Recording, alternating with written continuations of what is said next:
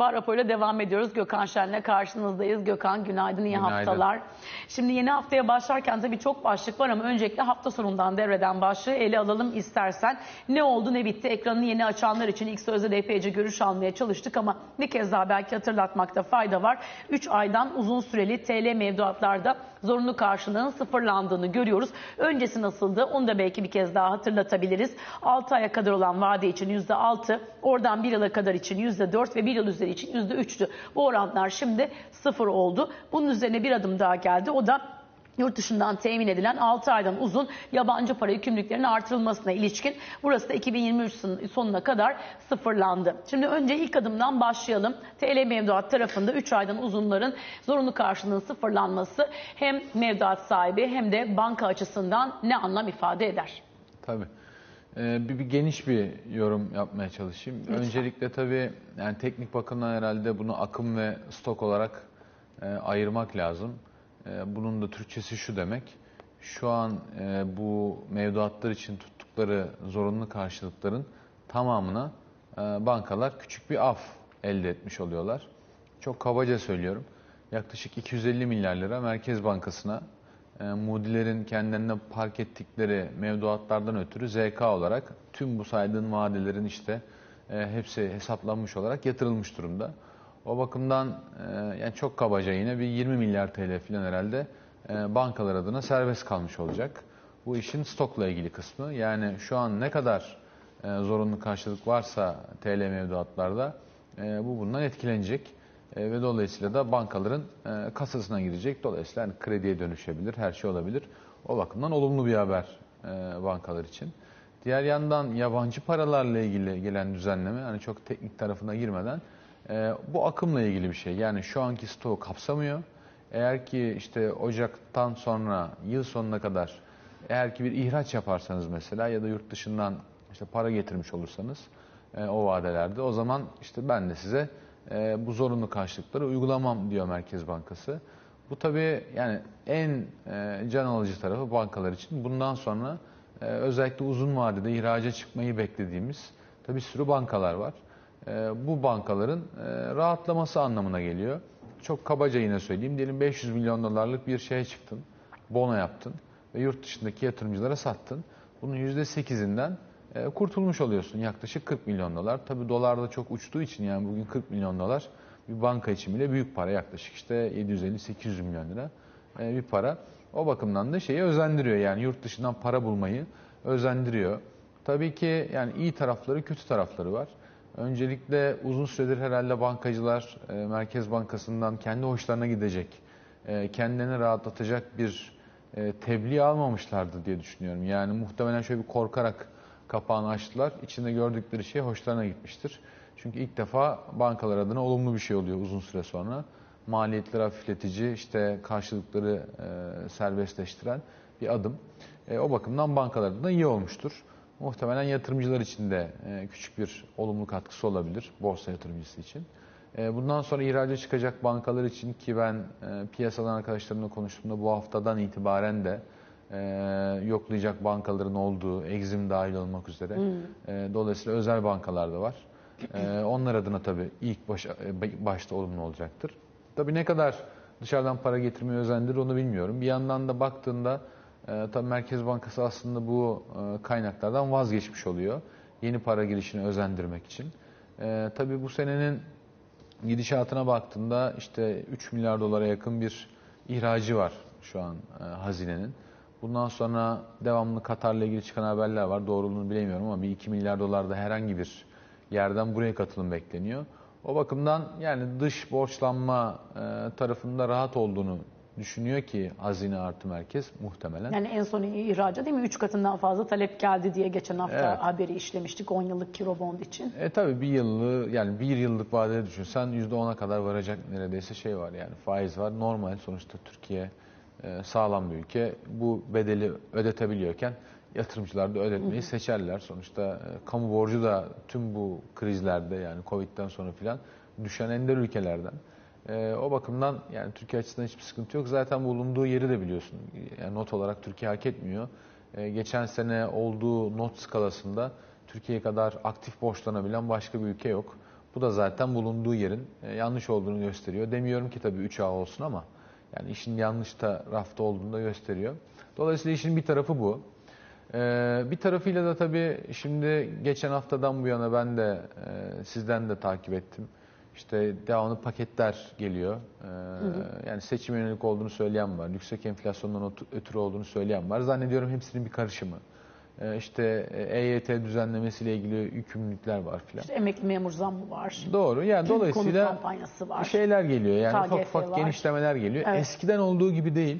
Ee, yani vatandaşı mala hücum ettirecek, enflasyonu patlatacak e, büyük genişlemeler gelmiyor.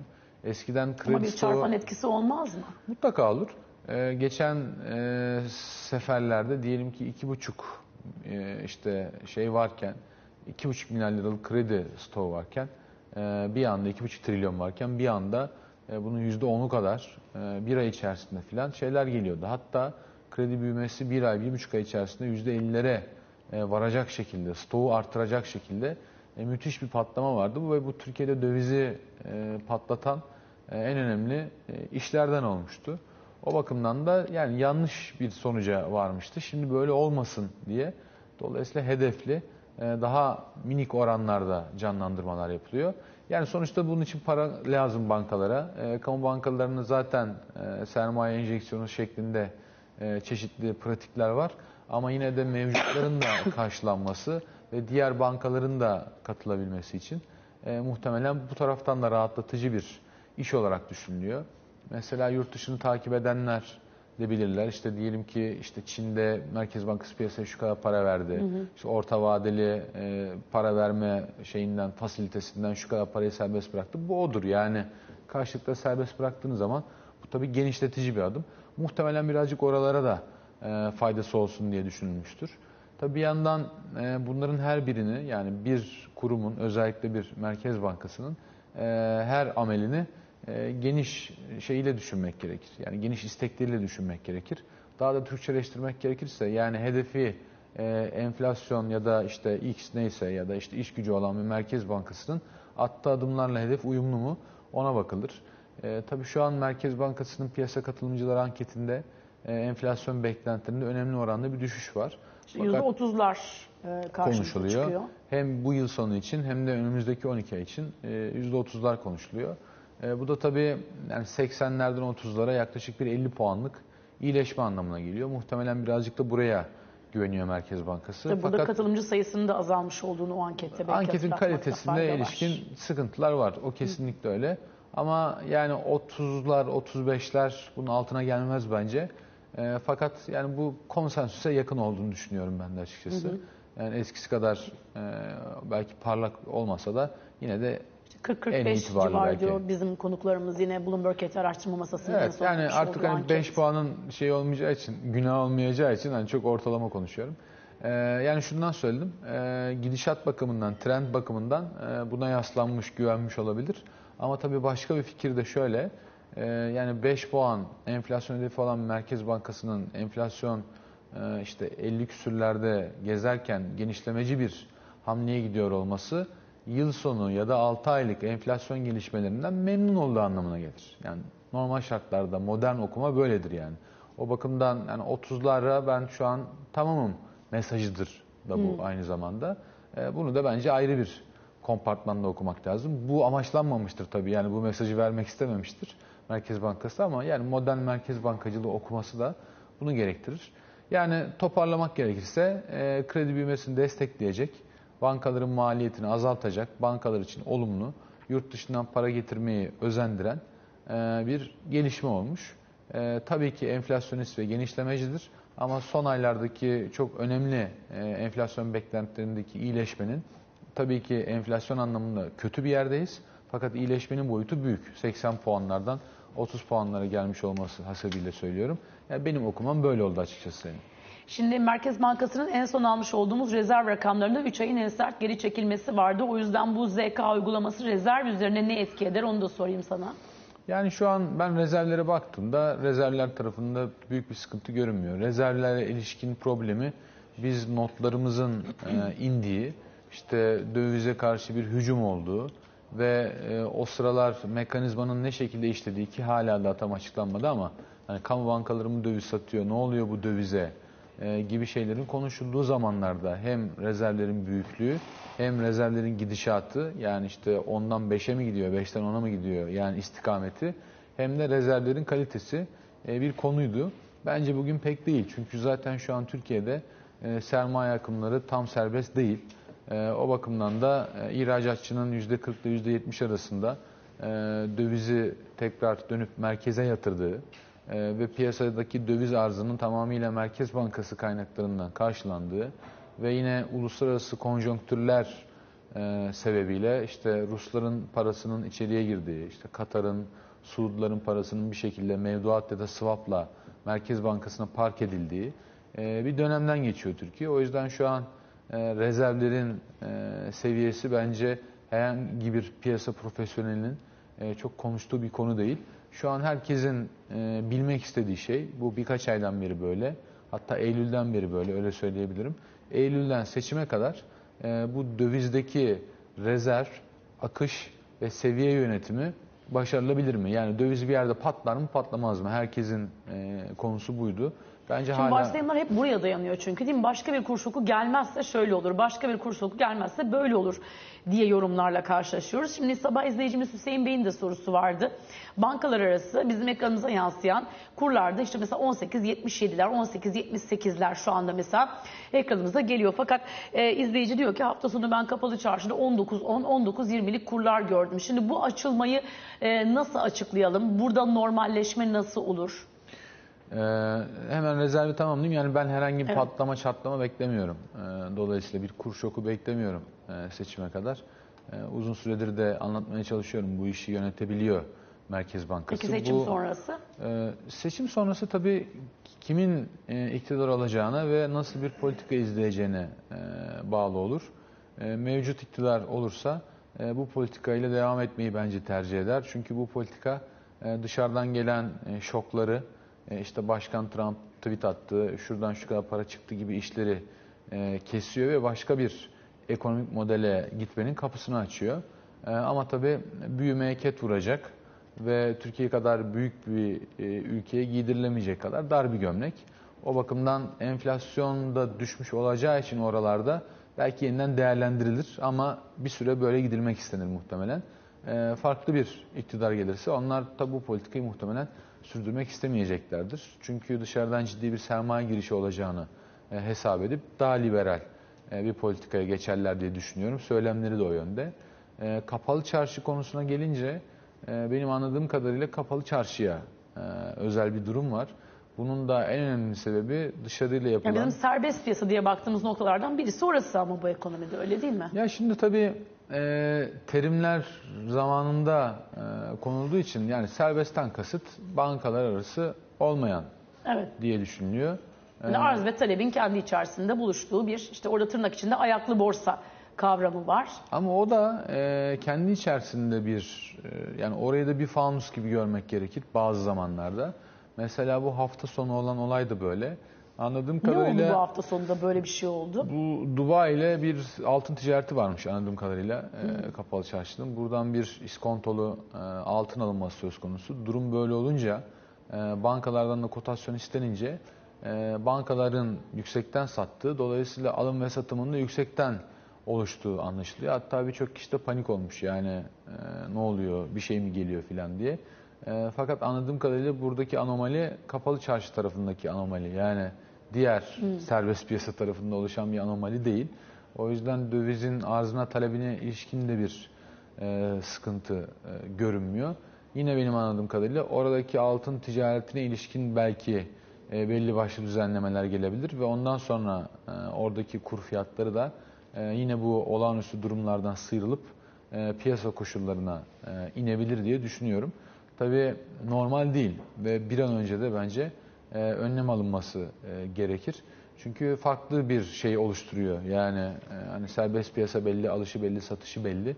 E, nasıl olabilir böyle bir şey? Çünkü sen bugün yani herhangi bir aplikasyona girip dolar almak, satmak istediğinde işte şu an fiyatı 18.78 ise e, yani senin bankanın insafına göre yüzde birler civarında aşağıda yukarıda bir e, alım satım kotasyonundan işleme razı olman gerekir. Ama böyle 19'un üstündeki yerler filan hani olsa olsa kripto platformlarında e, oluşabilir hafta sonu. Oranında dediğim gibi yani kendi içerisinde bir dinamiği var.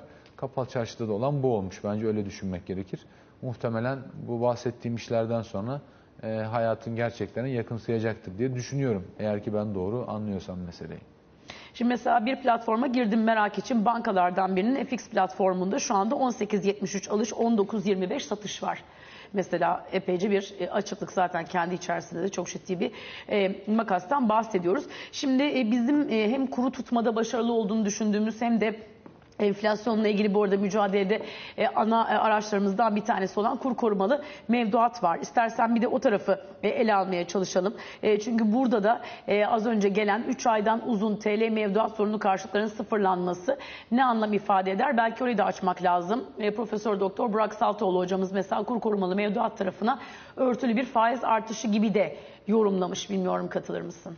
Böyle bir paylaşım olmuş hocanın. E, tabii yani e, işte vadesine göre işte zaten yüzde üçler, beşler civarı ZK'lar vardı.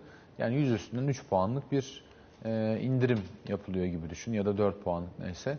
E, bunu da e, şeye ama tüketiciye yansıtır mısın? Muhtemelen yansıtmazsın. Zaten e, şey var yani TL tarafında son zamanlarda e, miktarına göre paranın 25'ler civarında e, mevduat bulmak mümkün.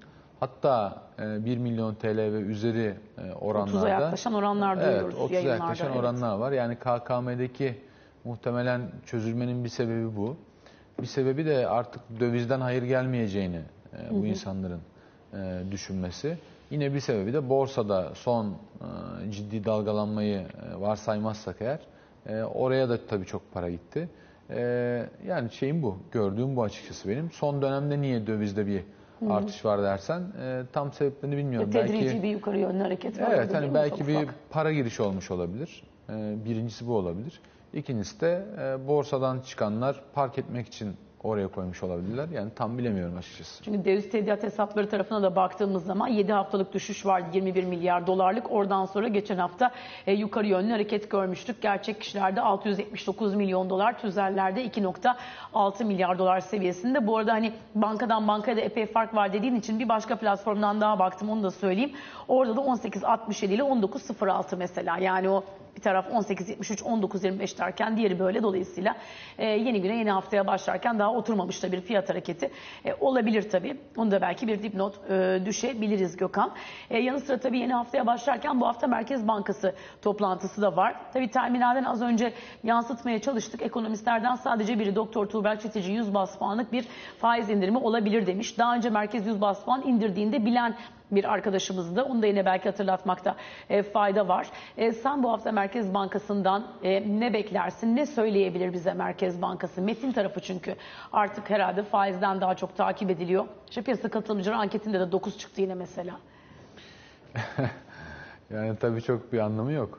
Ee, bir beklenti söylemenin bir anlamı yok. O yüzden yani 8 diyen de 11 diyen de aynı derecede makbuldür. Sonuçta enflasyonun 50 olduğu yerde e, benzer okullarda, benzer sistemlerde okumuş insanların 50'ye yakın bir şey e, söylemesi gerekir. Hadi bilemedin işte bunun üstüne bir 10 puan falan ama dediğim gibi o yüzden hani beklentinin e, bir anlamı yok. Ee, yani 8 de olsa 9 da olsa piyasa tarafından da fiyatlanmadığı için yani gerçek bir faiz de olmadığı için o yüzden çok bir anlamı yok. Yani sonuçta 8-9 diyorsun az önce kendin söyledin mevduat faizleri 30'a e, gidiyor diye ya da hani gidip 8 ile 9 ile kredi alamazsın. Dolayısıyla e, yani kendi içerisinde işleyen bir yapı. Yani sermaye akımlarının tam serbest olmadığı, e, bono faizinin e, düzenlemelerle e, belirlendiği, yani bankaların Burası ve çift taneye geldi bu arada. evet bankaların ve diğer finansal kuruluşların yani mecburen bono taşımak zorunlu olduklarından ötürü enflasyonun yaklaşık 40-50 puan altında faizlere razı oldukları, e, onun da kendi içerisinde vadesine göre düzenlendiği, tanzim edildiği, işte enflasyona endeksli olanların ağırlıklarının iyice e, artırılarak yani el yakan bir forma kavuşturulduğu bir şey var. E, piyasa var. O bakımdan yani kararın sonuçları e, serbestçe işlenemediği, fiyatlanamadığı için kararın kendisi de zaten e, geriye bir şey kalmıyor. Zaten bu yani beklenti kanalının e, para politikası adına Türkiye'de yani çok oldu öleli. O yüzden tekrar tekrar üstünde konuşmaya gerek yok. O yüzden de yani beklenti anketinin biliyorum arkadaşlar emek veriyorlar. Ee, Bloomberg HT'de de bir sürü mecrada da.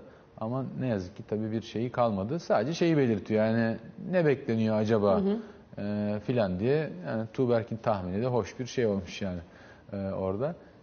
Görüntü bu. Merkez Bankası'ndan tabii asıl beklenen şey geçen yıl bu zamanlar e, Merkez Bankası'nın bazı prensiplerinin ya da belki yapısının tadil edileceği yönünde verilen bir mesajdı yani. Bu para politikası çerçevesi gözden geçirmesinden bahsediyorsun Evet değil mi? ama zannediyorum e, gözden geçirmenin de maliyetleri olduğu için o gün verilen mesaj yani havada kaldı.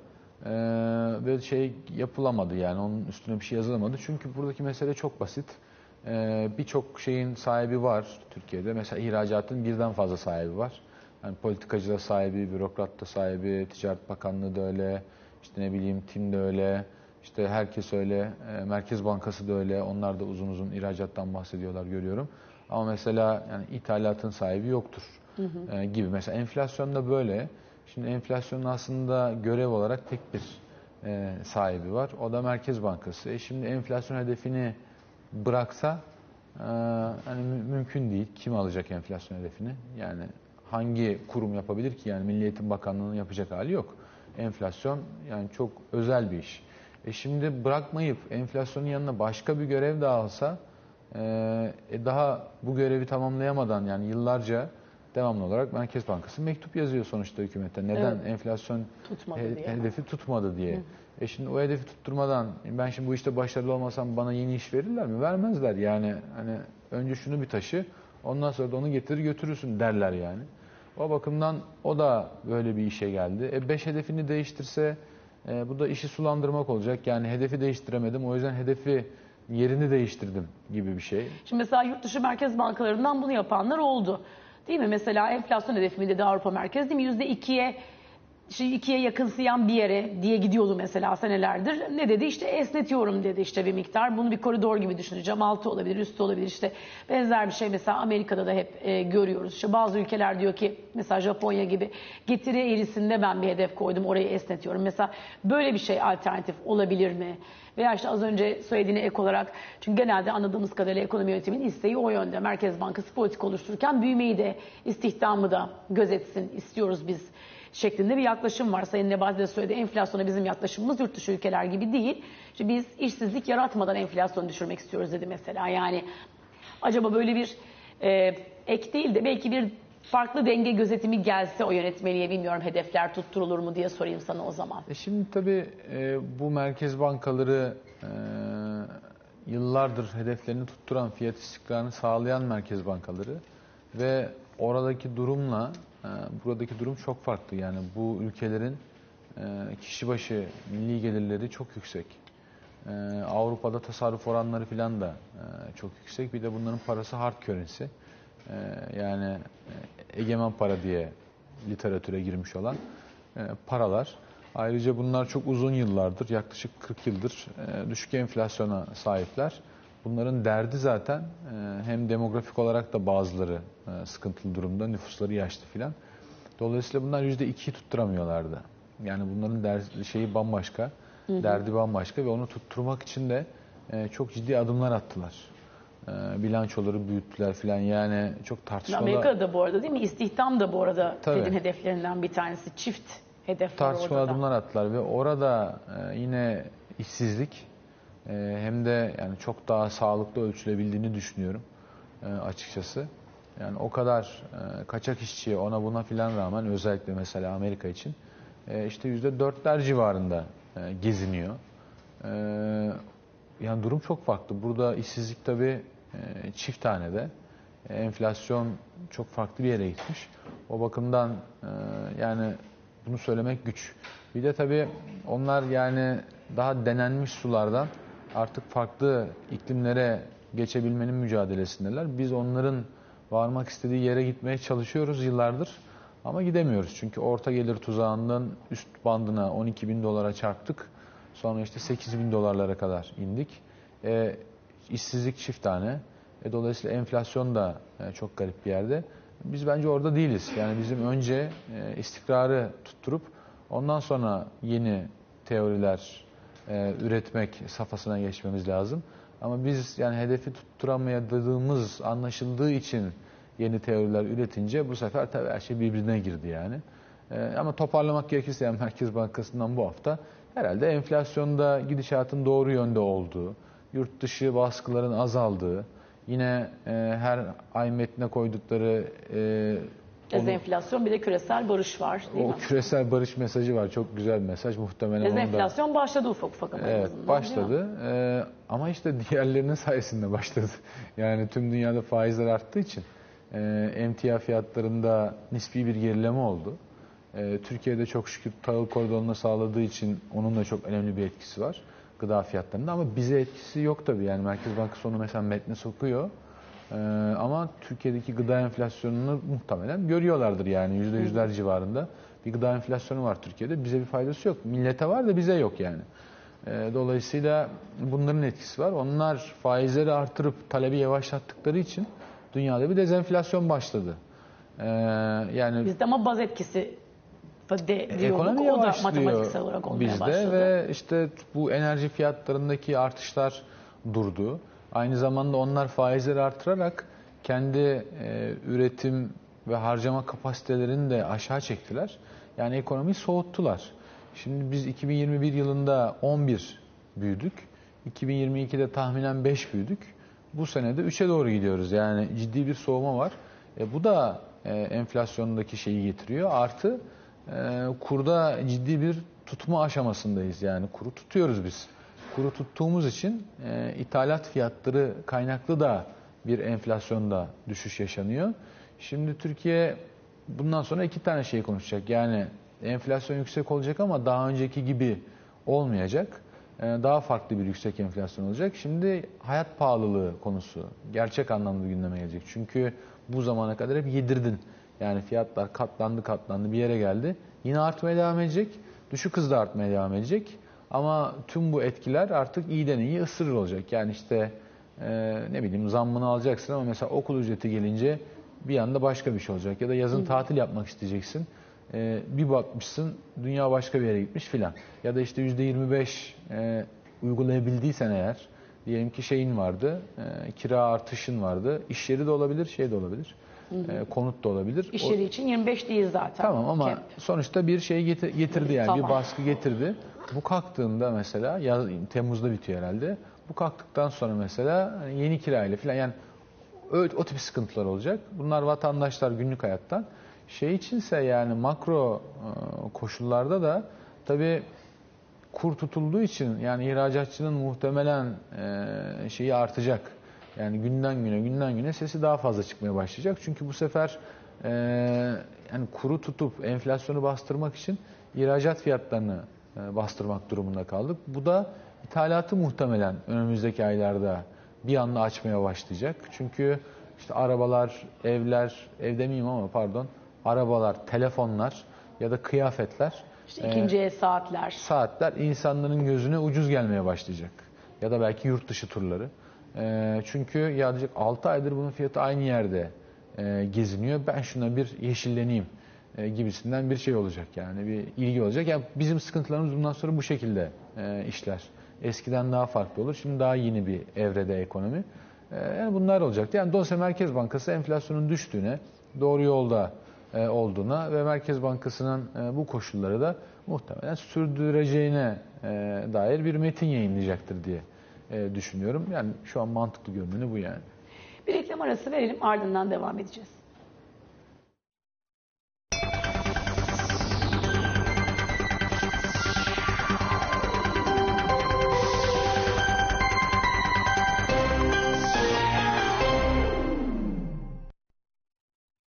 Ve devam ediyoruz sabah raporuna. Bloomberg ET Genel Müdürü Ali Can Türkoğlu da bizimle. Ali Can günaydın, Günaydın, iyi iyi haftalar. haftalar. Şimdi yeni haftaya başlarken meclisin gündeminde neler var? Önce istersen onlardan biraz bahsedelim. Kamuda sözleşmeyle çalışanlara kadro düzenlemesi herhalde öne çıkan başlıklardan birisi olacak. Evet bugün plan bütçede görüşülecek. Muhtemelen hızlı bir şekilde de önce plan bütçe aşaması, komisyon aşaması sonra genel kurul aşaması tamamlanacak. Toplamda 458.615 kişinin faydalanacağı zaten açıklanmıştı bu kapsamda. Ee, 28 Kasım 2022 öncesi işe başlayanlar kadroya geçecek ve bir yıl sonra tayin hakkı kazanacak ama 28 Kasım sonrakiler için de 3 yıl sözleşmeli çalışma şartı var. Ardından bir yıl aday memurluk ee, ve böylece süreç tamamlanıyor gibi gözüküyor. İşte belediye çalışanları, sözleşmeli öğretmenler, sağlık çalışanları, din, e, din çalışanları tüm bunları kapsayan bir e, görüşme olacak bugün itibariyle Plan Bütçe Komisyonu'nda ve dediğim gibi çok kısa bir süre içerisinde de bu hafta içinde yasalaşması bekleniyor. Onun dışında e, anayasa değişikliği teklifi de bu hafta Anayasa Komisyonu'nda görüşülecek. Ailenin yapısıyla ilgili bir madde ve başörtüsüyle ilgili bir madde içeriyor. Toplamda iki maddelik bir değişiklik teklifi. E, geçtiğimiz hafta içi AK Parti'nin bir kez daha görüşelim teklifine muhalefetten olumlu yanıt gelmemişti.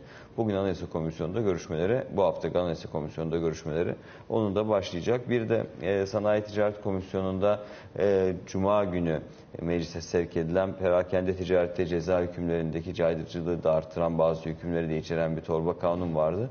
Bunun görüşmeleri başlayacak. Özellikle buradaki ana amaç idari para cezaları önemli ölçüde artırılıyor. Haksız ticarete yönelik tanımların genişletildiğini görüyoruz. Bu da Sanayi Ticaret Komisyonu'nda bu hafta içinde görüşülecek. E, grup toplantıları var zaten. E, tüm siyasi partilerin gündemi seçim.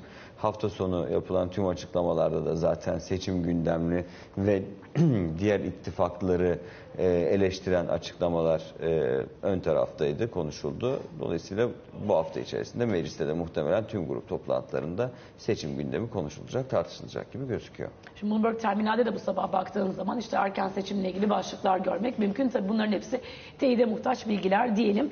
E, dönelim buradan istersen e, Bakan Nebati'den gelen açıklamalar ve bugün gelebilecek potansiyel açıklamalara. Ee, bu ya bugün 2022 yıl değerlendirmesi ve 2023 hedefleri e, konuşulacak. 10'da, değil evet, mi? Saat 10'da. Ee, Aslında e, hafta sonundan itibaren gelen açıklamalarda kendisine sorulan sorulardı. Mesela işte EYT konusu soruluyor. İşte muhtemelen bu ay içerisinde meclise sevk edilmesi, işte Şubat ayı itibariyle görüşülüp e, yasalaşması hedef. E, Sayın Turan da Habertürk'e benzer açıklamalar yapmıştı. Evet Cuma doğru. Ee, Mart ayında da ilk e, maaşların yatırılması hedefleniyor. En azından benim Çalışma Bakanlığı'ndan ve Maliye Bakanlığı'na edindiğim bilgi de bu yönde. E, Hazırlıkların, tedbirlerin tamam olduğunu söylüyor Bakan Nebati de. Onun dışında özellikle e, borsa ile ilgili tartışmalar vardı. Yine siyaseten de tartışmalara yol açmıştı. E, CHP Genel Başkanı Kemal Kılıçdaroğlu'nun açıklamaları doğrultusunda e, küçük yatırımcının e, borsadan korkmaması gerektiğini, spekülasyonlara da kulak vermemesi gerektiğini söylüyor Bakan Nebati. Dolayısıyla burada da SPK'ya bir çağrı yapmıştı Kılıçdaroğlu hatırlanacağı gibi. Bu, bu da yani borsa konusu da e, anladığımız kadarıyla seçim döneminde siyaseten kullanılacak, e, tartışılacak başlıklardan birisi olacak gibi gözüküyor. E, kur korumalı mevduatı doğal akışına bırakıyoruz diyor Bakan Nebati. E, emtia fiyatlarında normalleşme olduğunu ve dövize ihtiyacın gün geçtikçe daha da azalacağı yönünde bir beklentisi var. Muhtemelen bugünkü toplantının da başlığı bu olacaktır. Yani hem enflasyonun yeni yılda 2023 yılı içerisinde düşme trendini devam ettireceği yönündeki beklentiler hem de e, ihtiyacın azalacağı ve kur korumalı mevduatta da doğal akışın devam ettirileceği yönünde politikanın değişmeyeceği çağrısı ve vurgusu yapacağını tahmin ediyorum bugün Bakan Nebati'nin. Aslında e, hani bugünkü açıklamalar sonrasında dedim ya se- seçim gündemi zaten ekonomi üzerine oturuyor aslında e, son dönemde. E, hem ittifakların özür dilerim ittifakların kendi içindeki e, işte aday belirleme çalışmaları üzerinden devam edecek süreç hem de aslında ekonomi gündemli bazı başlıkların siyaseten siyasi partilerin bu başlıklara nasıl baktığı üzerinden yoğun bir tartışma devam edecek gibi gözüküyor. Bugünün de gündemi bu olacaktır. Hani bugün ekonomi demişken şunu unutmayayım. Bugün orta gelirli konut kampanyasındaki başvurular başlayacak. E, dolayısıyla muhtemelen süreç içerisinde, gün içerisinde buna yönelik açıklamalar gelecektir. İşte sıfır inşaatı devam eden veya yeni başlayacak konutları kapsayan e, 0.69'dan 0.99'a kadar farklı e, faiz oranlarını içeren kampanya bugün itibariyle bunun başvuruları başlayacak. E, tahminen bugün gün sonuna doğru kampanyadaki başvuru süreciyle ilgili veya sayılarıyla ilgili de bir açıklama gelmesini bekliyorum. Bir yandan da hani ikinci elle ilgili de bir çalışma içerisinde olabileceklerini işaret etmişti e, bakan. E, son bir not, e, memur emekli e, zamlı maaşı ne zaman alacak hikayesi istersen son bir dakika. Evet bunun da süreci devam ediyor aslında şeyde. E, meclisten yasalaşması tamamlandı. E, resmi gazetede de yayınlandı. Dolayısıyla artık bu konuyla ilgili bir e, sıkıntının olmadığı ifade edilmişti. Farklı bir şekilde de yatacağına ilişkin geçtiğimiz hafta içerisinde Hazine Maliye Bakanlığı açıklama yaptı. Yani 1-14 Ocak tarihleri arasındaki farkın da maaşla beraber yatırılacağı. Şubat ayı başı itibariyle anladığımız kadarıyla buradaki süreç tam anlamıyla tamamlanacak gibi gözüküyor. Atlamadan şunu söyleyeyim. Bu hafta çok konuşacağız gerçi ama Türkiye-Amerika Birleşik Devletleri ilişkileri de bu hafta oldukça fazla konuşulacak. Çünkü çarşamba günü e, 18'inde Çavuşoğlu ile Blinken arasında yüz yüze bir görüşme var. Burada tüm başlıklar, başta F-16 alımı, işte Suriye'deki son durum gibi başlıklar olmak üzere konuşulacağız, konuşulacak. Dolayısıyla biz bu hafta içerisinde e, oldukça fazla Türkiye-Amerika Birleşik Devletleri ilişkileri ve yürüyen süreci konuşacağız gibi gözüküyor. Ali Can Türkoğlu ve Gökhan Şen'le beraber böylece sabah raporunu bu sabahlık noktalıyoruz efendim. 9.45'te piyasa masasında tekrar buluşmak üzere. Hoşçakalın.